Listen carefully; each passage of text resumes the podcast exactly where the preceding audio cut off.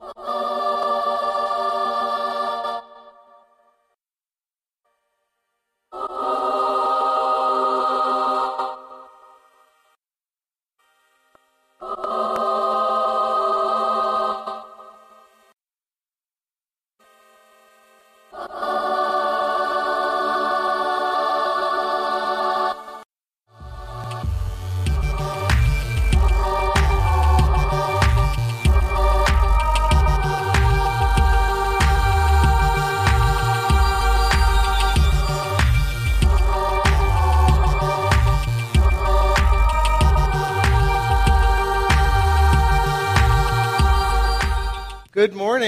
Welcome uh, to our gathering. Uh, this, we call this the family gathering of Cultivate Church, so we're honored that you uh, chose to spend your morning with us.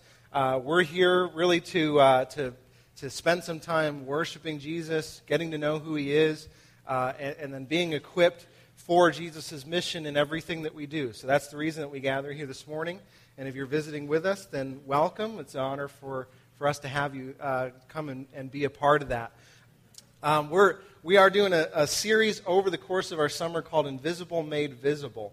Um, and if you remember, what we're talking about here is that uh, John, when he begins his gospel to talk about Jesus Christ the, and who he is, he says this about him. He says, No one's ever seen God, but the one and only Son, who is himself God, that is Jesus, is in closest relationship with the Father and has made him known.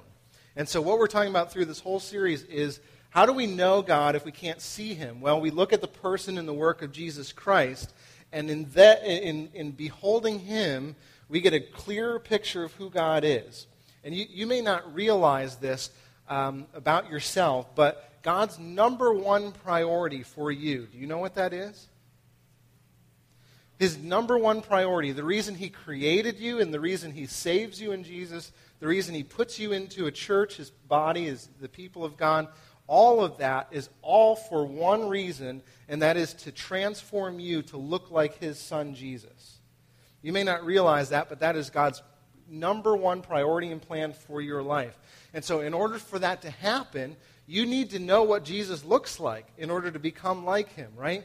And the cool thing that the Bible talks about when, when it talks about this transformation process is that it says, the more that we behold him, the more that we spend our time gazing upon Him, looking at Him, understanding what He's like, the more we come to trust who He is, and the more we place our faith in Him.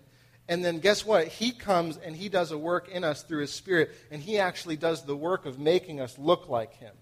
That's the cool part. It's not our effort that does it, but when we behold the, the invisible made visible, Jesus Christ, God comes and He makes us look like His Son. And so that's a pretty cool thing. So we're spending the whole summer looking at different attributes of God and how those attributes kind of find their fulfillment, their fullness in Jesus. Um, and so there, there are going to be a number of metaphors that we look at that are used of God, and we're going to talk about you know, many of them over the summer. Um, but one of the, the, the one that we're going to look at today is the metaphor of God as being our rock. God is our rock. So let me ask you this as we, as we start out. You can give uh, responses back to me on this. What do you think of when you think of the word rock? Like, what comes to mind? What's that? A rock. Simple. Yep. Gotta love the straightforward approach, right? Solid. Hard. Uncomfortable. Sturdy. Yeah. Unwavering? Great. Firm. Yeah, what else? Rock of Gibraltar. Yeah. Do you ever see a, a picture of that thing? It just kind of like shoots up out of the, the sea. This massive rock, right? It's not like a little pebble, but it's, it has a firm foundation to it. It's, it's immovable. And, and a lot of, com- what, what's the company that uses that as their symbol to talk about Prudential, right? And so th- they use this image of a rock to say, hey, we're going to be like this, like in your life. We're, whatever that picture is of foundational firmness, not going anywhere, unchangeable, all that stuff, like they're claiming that's the, their marketing strategy is to say, we're going to do that for you, right? Yeah, what else? Anything else? Glass houses, Glass houses should, not, should not throw rocks. Is that what you're saying? Those who live in glass houses? Yeah, right. I'm just diagnosing everyone so I know where to go in the sermon. That's all. Rock music, yeah. Yeah, go ahead, Pam. Yeah, there's almost like a way to establish boundaries and borders, but also something good to build on, right? Yeah. Yeah. yeah. Yeah, those kinds of rocks. The ones that you put on, on women's fingers. Yeah. Which, in a sense, should uh, communicate some of the very same things, right? That there is a foundational element to marriage. There's an unwaveringness. There is an impartability. Like all those things kind of come into picture even when you talk about that, right? As well as the great expense that, that comes with putting one of those things on, on someone's finger, right? Well, we're going to talk about this word rock. I wanted to kind of prime your minds a little bit to, to think through it. Um, but I, I, also want you to consider a couple questions as we're going through and talking about God as being our rock. Okay, because you, you guys have said um, firmness, foundation, there's a steadiness, there's, you know, strength, hardness to it.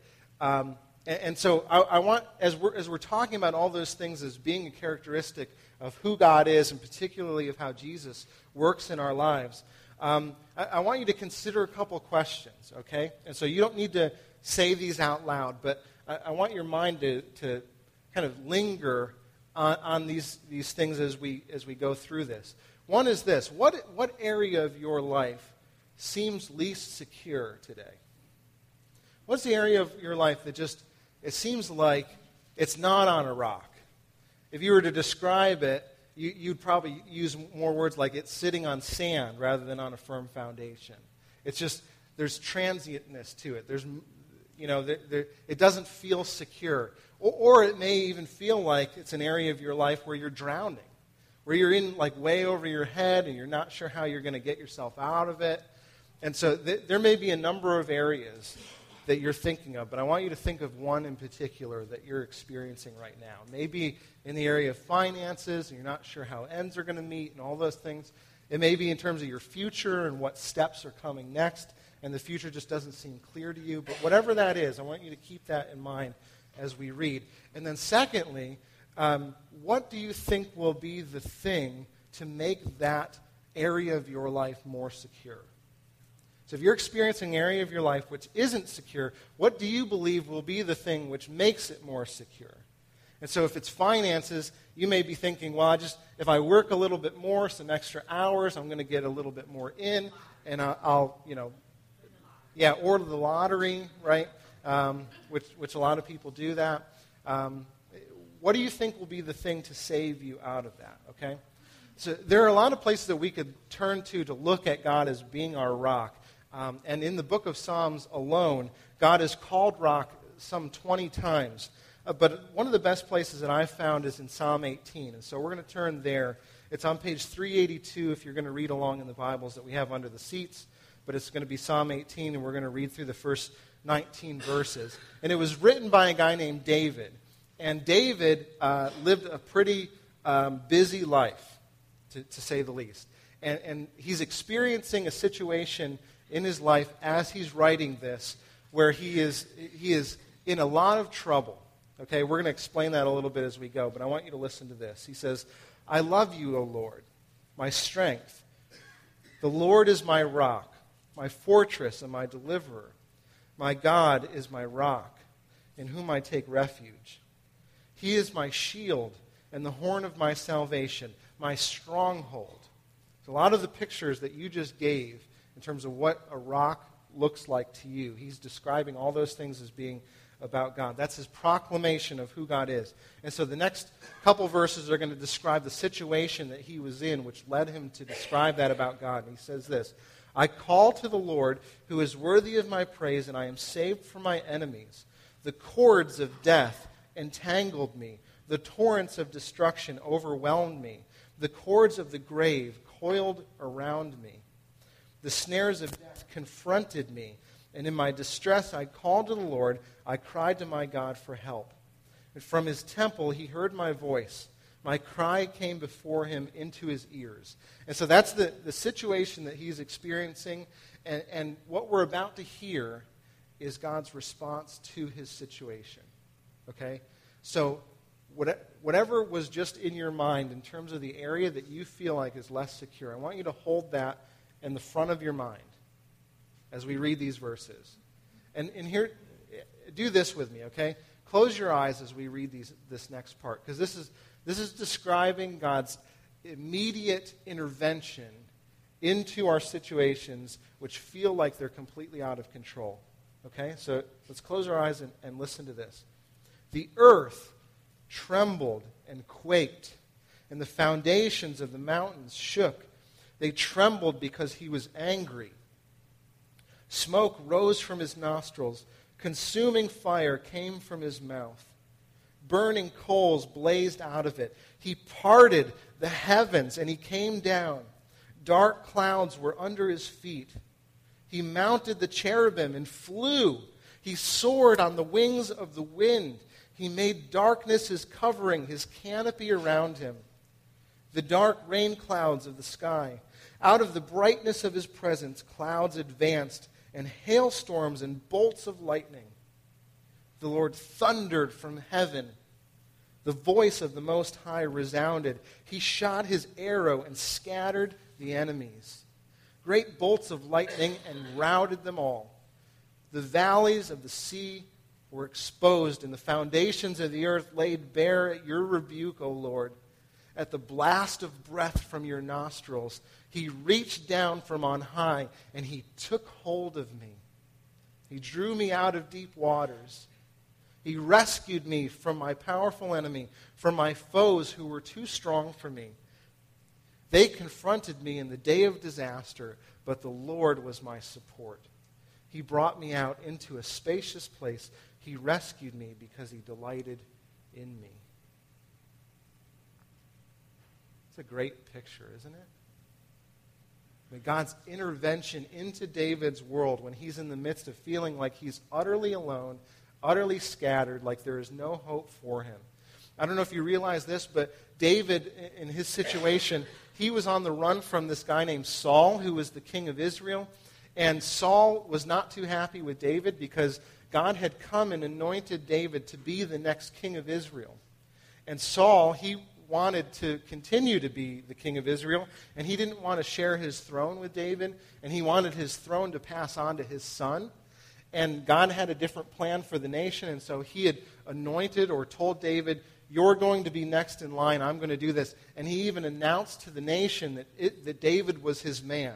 And this made Saul incredibly angry. And in his anger, he decides to pursue David and say, Well, if, if that's God's plan, I'm going to thwart it by killing David so that I'll be rid of him and then I can get on with my plan. And, and so David had to hide from Saul and be on the run constantly. And so what he would do over and over again is he would hide in the midst of mountains and caves and he was always in fear that his life was about to end. Uh, and so this psalm is a, is a reflection of where David is in the midst of that trial. And he's calling out to God, and he, he's seeing God part his circumstances and come in the midst of them and help him.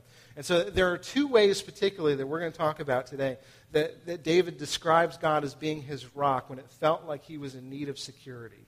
And so if you feel like today you're in need of security, you're actually in good company. And God has a good word to say to you, I think. The first thing he says is this is that God is our rock, and what he means is God is our rock, a firm place to stand.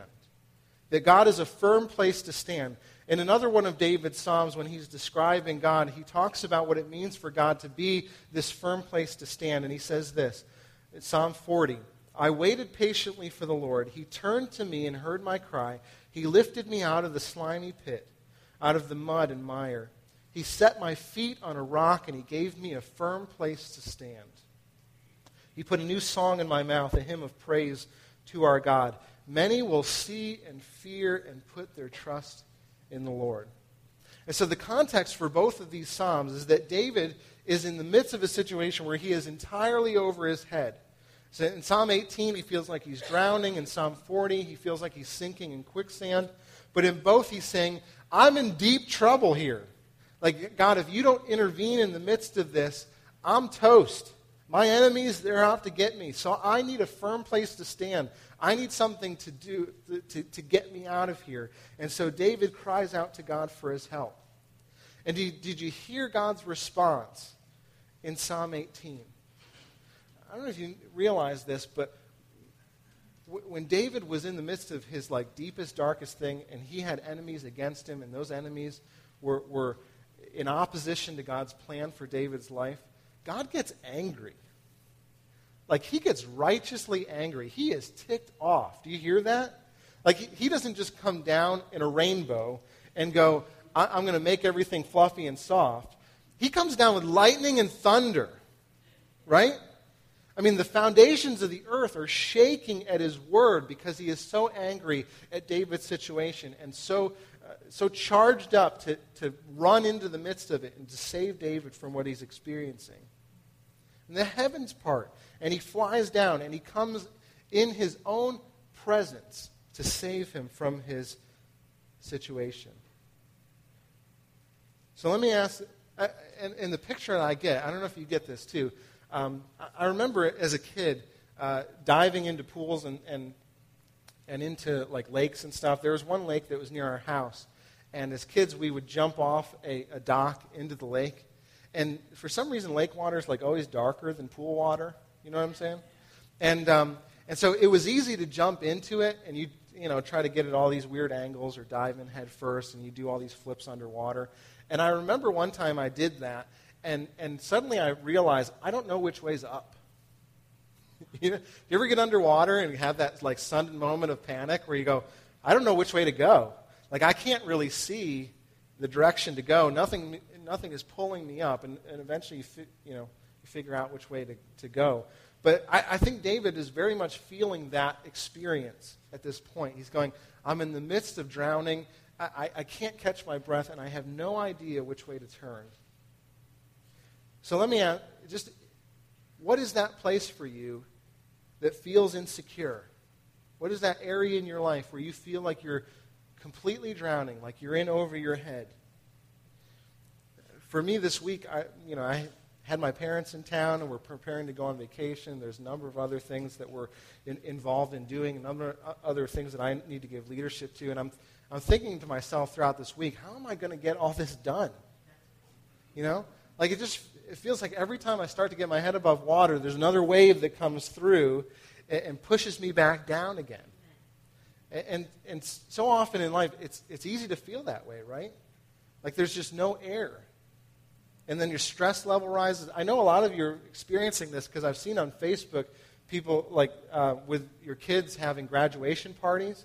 And that, that's like the most stressful time in a parent's life for like years, right? I mean, I remember, like, I think I gave my parents like 20 new gray hairs just in that one month period alone between graduation and getting ready for a party and all, all the stuff that goes along with it.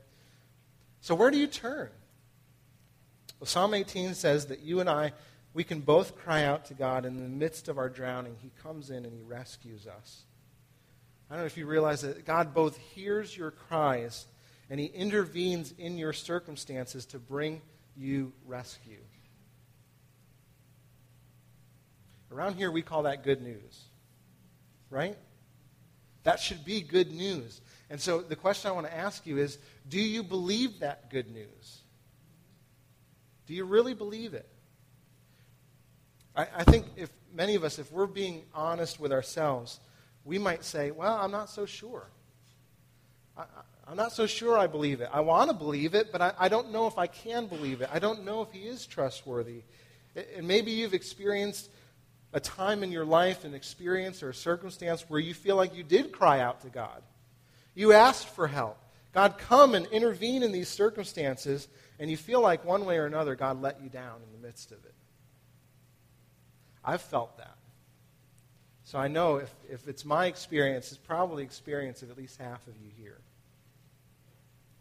Sometimes it can feel like we cry out to Him to save us, but He didn't come through for us. And so now I'm not so sure I can trust Him again. I don't know that He's my rock.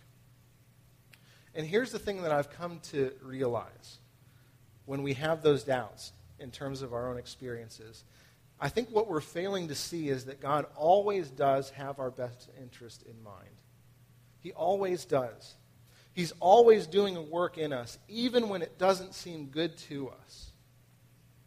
And so sometimes we can reinterpret the situations of our life and we can call them bad when God really is using them for good.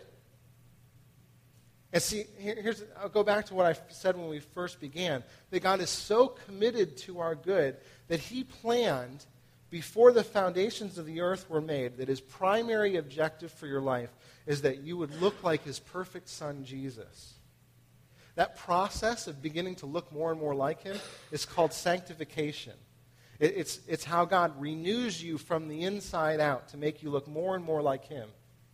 And that is the best plan He has for your life. It's better than any plan that you have for your life, just to be honest. If we were to put those two things up side by side, His wins every time. And, and I've had some real humdingers of plans for my life. I don't know about you.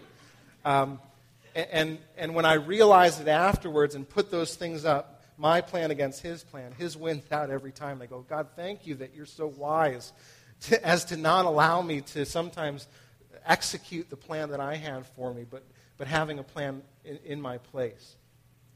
And see, here's the thing God is so committed to making that plan happen, that plan of making you look like Jesus, that he will use whatever circumstances are necessary to transform you. You, a, a sinful, rebellious person, into his perfect son, Jesus, including, but not limited to, pain.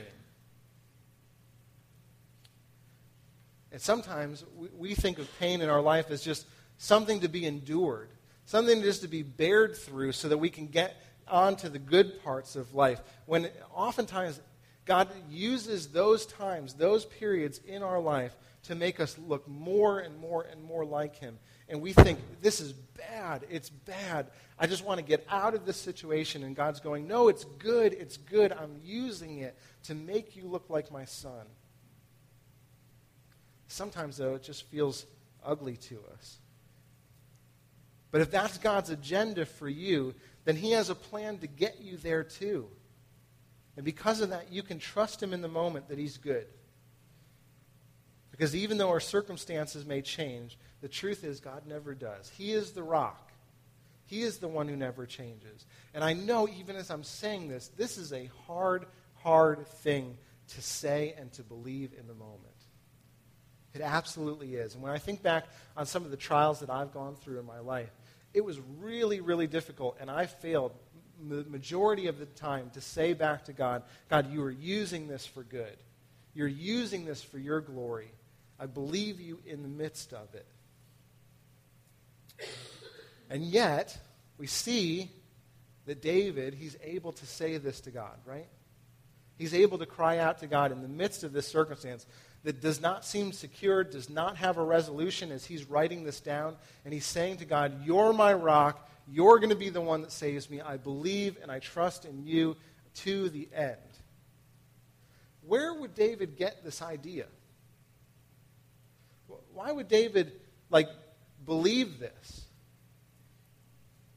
Well, it's probably because it's not the first time that God saved him. One of the first times that we're introduced to David and his story is when he's trotting out onto the midst of the battlefield to face a guy that's nine feet tall. Right? I mean, so, and what is he armed with? What is his artillery? yeah, not a rock, a pebble. right? And so he's trotting out in the midst of the battlefield with slingshot in hand, facing an enemy that is inconquerable and he's saying, the only way that I'm going to get through this situation, the only way this is going to turn out good, and I'm going to live to see another day, and Israel is going to, to move into victory, is God, if you show up and you do the work, you be for us our rock, because this stone ain't going to do it. Right? So I can move out onto the battlefield with a puny stone, knowing that I move out onto the battlefield with a great, big, gigantic rock who never moves and never forsakes his people. And what happens? God comes through, doesn't he? He saves him, not just him, but he saves the nation through David. David is the Messiah. He is the anointed one sent into battle on behalf of Israel, and, and God does what he says he'll do, which is gain victory. Another way to put that would be to say that God is the rock of our salvation. And so, how do we know that God will hear and respond to us? How do we know that He is trustworthy? Well, because if you're in Him, you know beyond a shadow of a doubt that He has already proven Himself to you through what He did for you. The truth is, when we were drowning in sin and stuck in a life apart from Him, what did we do? We cry out to Him, God, save us. And what was His response? He literally parted the heavens and came down in the form of His Son to live the life that we could not live, to die the death that we deserve, to rise again on our behalf so that we could have life in Him. And if you're in Him, guess what? Today, that's where you are. You're in Christ. You're His. You're His son. You're His daughter. There is nothing that stands against you. There is no condemnation for those who are in Christ Jesus. You're there. He's done it for you. It's a work that He completed. And when, he, when He was on the cross, He said, It is finished for you. See, if you know that He overcame sin and death on your behalf, then you know that God is the rock of your salvation because He is the only one that we can look to for salvation. That's why He's the rock. And so I would ask you to believe today that He doesn't just do that and He isn't just that for you in terms of your eternal salvation. He's that for you today for your salvation. In the midst of your circumstances that you're experiencing today, He is all of those things for you right now. And He's done everything necessary to prove Himself to you that He loves you and that He intervenes in your life. How much more does He have to do than to send His own Son for you? That's why I ask if you believe it. Because if you believe that, then you can move into any circumstance and go, God, I know that this is hard. I know that this is difficult, but I also know that this is for good. You proved to me that you had my best interest in mind when you gave your best for me. See, the first thing that David means when he says this is, God is my rock, is that he is a firm place to stand. And I ask you, do you have that place to stand today? The second is this, is that God is our rock. He is a secure place to hide. He's not just a firm place to stand, he's a secure place to hide. One of the things that David would do in order to escape his enemies is that he would hide in mountains and caves when he was on the run. And so, as the armies and people pressed in on him, he would evade and escape them into the mountains because the mountains and, and, and caves were very defensible places to hide. Like, this was before the age of grenades and TNT and bombs. And so, if just try to get like 20 guys out of a cave that are well defended in there. It's really difficult to do. And so, David, knowing this and being a great military strategist, he would retreat into the mountains and, and he would look for these places that were often described as fortresses or strongholds. Easily defensible places to hide. And so listen to what David says when it comes to God and, and his place in his life. He says this O Lord, my strength. This is Psalm 18 again. My strength. The Lord is my rock, my what? My fortress. My God is my rock in whom I take refuge. He is my shield, the horn of my salvation, and my stronghold. Do you get the imagery that David is talking about here? He's probably writing this by candlelight in a cave, looking at the walls around him and going, God's a lot like this. And even though this place, it, it may hide me, it may not, it, it may be secure for me, it may fall. At any moment, my enemies may rush through the door and rout me. But I know that God is a far better fortress than where I happen to find myself today. So let me ask the second question is it wasn't just what in your life feels insecure, but what do you believe will be the, the thing which saves you? It would have been real easy for David to look at, his, at the walls of his surroundings and go, This is a pretty good place to hide. I feel pretty safe in here. Who needs God? You know, like we got shields and we got spears and, and we've got a, a secure place to defend ourselves from. I don't know if I need God or not. He's not saying any of those things, right? He's in the midst of all those things, and he's saying, God, if you don't show up, if you're not my refuge, then this place is going to fall.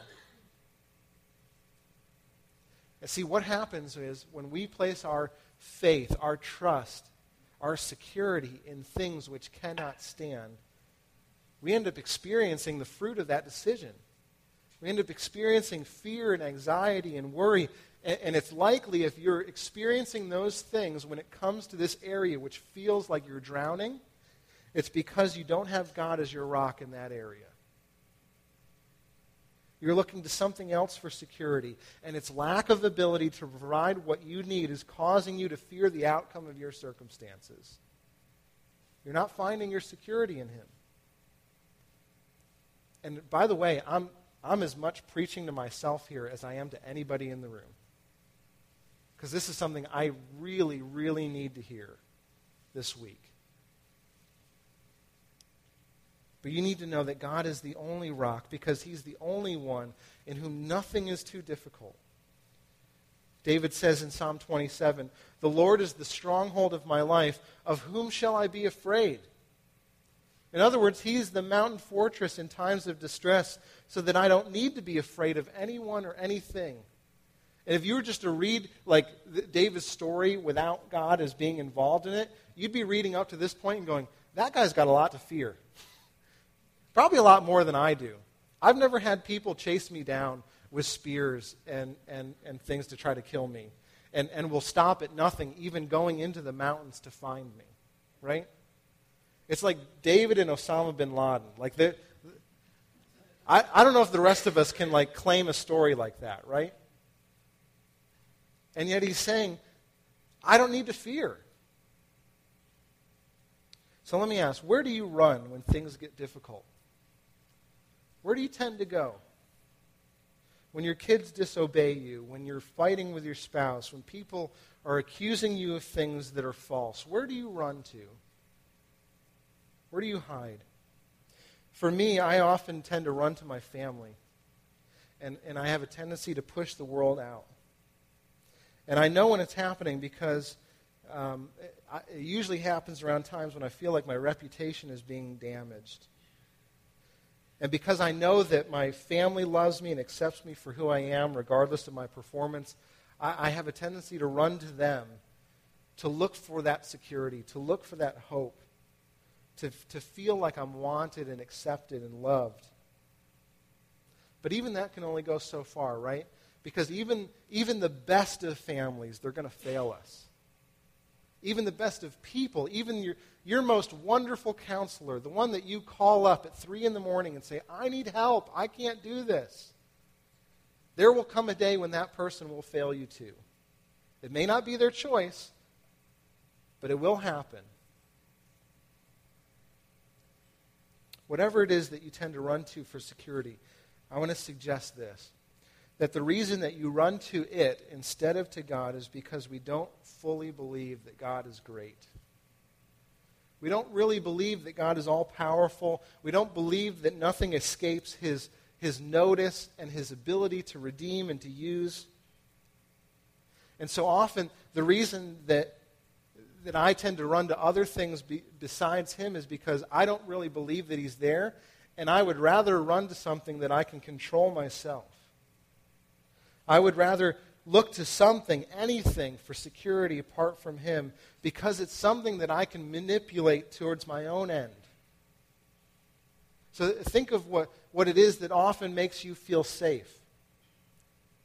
Chances are it's probably something that you have some control over. If it's a friend, you can call him.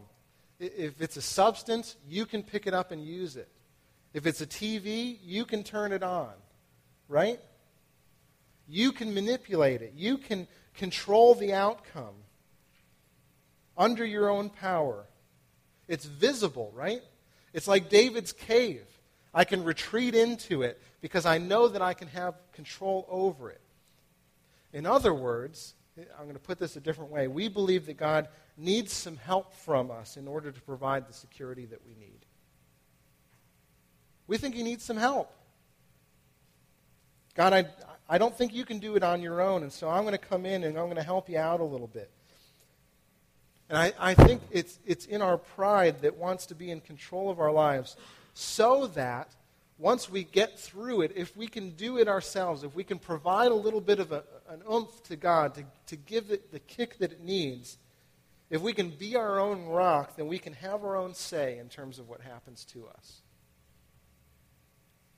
I don't know if you're aware of this, but this is the same problem that we've been facing since our first parents decided to be their own rock, to get their own say so that they could replace God as the one who is at the center of their lives. And rather than trusting in Him that He was going to provide every good thing, they, they trusted in themselves. And over and over and over again, we experience the fruit of that decision in our lives, and we repeat the same choice for ourselves. That's the bad news. So, what's the good news? How does Jesus fit into this as the image of the invisible God? How is he for us a new picture of what it looks like to be the rock that we can trust in? In 1 Corinthians 10, Paul says this about Israel and about Jesus, and he compares the two and, and gives us a new picture. He says, For I want you to know, brothers, that our fathers were all under the cloud and all passed through the sea. What he's saying there is Israel, when they were led out of Egypt, they were all led by this cloud into the desert, and they were all going through the, the sea, which was parted for their behalf, which God did for them.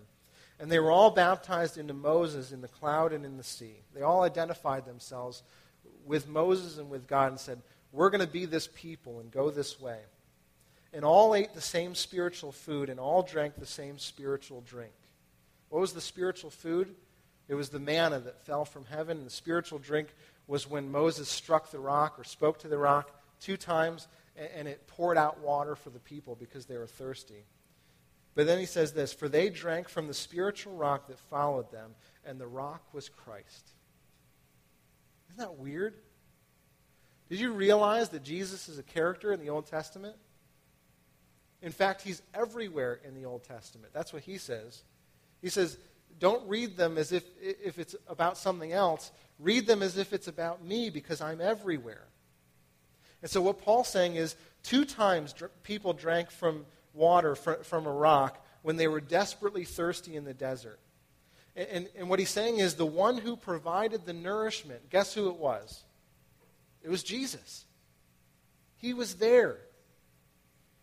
He's always been there. He was the rock. He is the rock. He, he is always there. He's always present. He's constantly present in their lives and overflowing with everything that they need. I hope you know this, but if you don't, please hear this that in the same way, Jesus is the one who is always with you. He is always with you through His Spirit, and He's the only one that can meet your needs. He's the only provider, the only one that can give you the security that you need He's the ever present provider. And He is your security and your salvation. I think we know that. But do we realize it? Do you realize that He willingly laid down His life for you to provide for your greatest need before you were even born? And because He did that, you can have confidence that He's going to meet every other need in your life. Do you know that because he hung naked and ashamed on a cross to bear the weight of your sin so that you'd have a place to hide in him?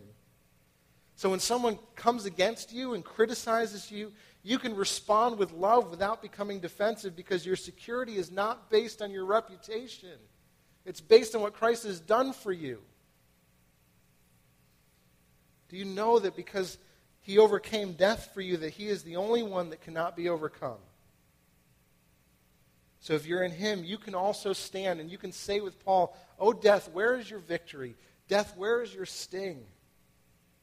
He's done everything necessary. And because he's done everything necessary, he comes to us and he says, I want you to make a choice. I want you to make a choice. In the area that you're feeling insecure, in the area where you feel like you need salvation today, there are two kinds of people out there.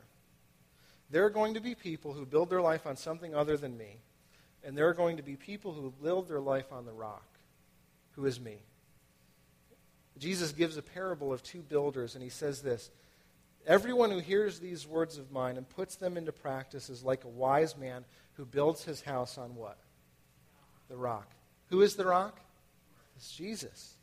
The rain came down, the streams rose, the winds blew against that house, yet it did not fall because it has its foundation on the rock. But everyone who hears these words of mine and does not put them into practice is like a foolish man who builds his house on sand. The rains come down, the streams rose, and the winds blew and beat against that house, and it fell with a great crash. Jesus is saying there, there are only two places to turn when things come against us. There are only two places to stand. One is a firm foundation, and one is not. When it comes to our lives, there is one place which will give us security, one place which is a good place to hide in, and, and every other place is not.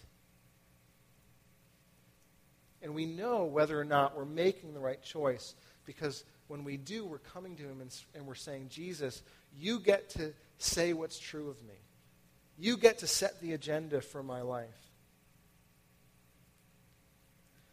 So as we close, I, I, I want you to consider this.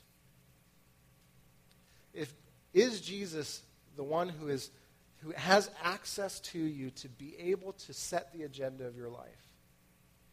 Is he the one who, in the midst of this situation, which you feel insecure, is able to come to you and say, I get to determine the outcome? Or are you still reserving the right to determine the outcome for yourself? See, chances are, and here's, here's how you know. What are you spending your life on? What are you spending your life doing in response to the situation that you're feeling? Because chances are the answer to that question is the answer to the question, what do you believe will save you? See, for me, I, I feel like I'm up against a wall in terms of time. And so it's very easy for me to go, one, I either need to do more so I have more time, or two, I need to retreat and get away from everything so that I can, I can create time. Right? And you get this picture of somebody who, who's constantly living for the break, right? doing all they can in the midst of it, working their head off, never getting rest, and then when the weekend comes, they don't want to do anything because they feel like, I deserve it, I earned it, I need it. If I don't get it, I'm going to be a wreck, right? And, and my life has looked that way recently, just to be honest with you. Where are you spending your time?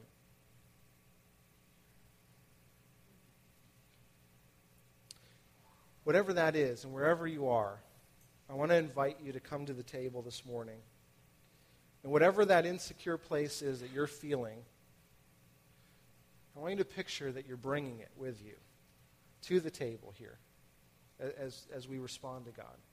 Bringing it visibly, tangibly to the table in all the ways that you're trying to save yourself in the midst of that situation. Bring that to the table here today if you're willing. If you're not willing to bring that situation, then you're not willing to stand on Jesus as the rock, and you should not come before the table. Just to be honest with you. But if you're willing, come bearing that thing. Come bearing that weight and all the things that you're trying to do to resolve it. Bring it down to the table here this morning and say, I am going to exchange this, Jesus. I'm going to give this to you in all the ways that I'm trying to save myself. And I'm instead, I'm going to pick up your perfect body, which was broken for me, so that I know that I'll be restored. And I'm going to pick up the blood that you spilt on my behalf to forgive me of all the ways that I try to be my own rock, so that you can be the rock for me. I'm going to challenge you to do that today as we respond to God, but let's pray to Him first. Father, we do thank you that you are the rock.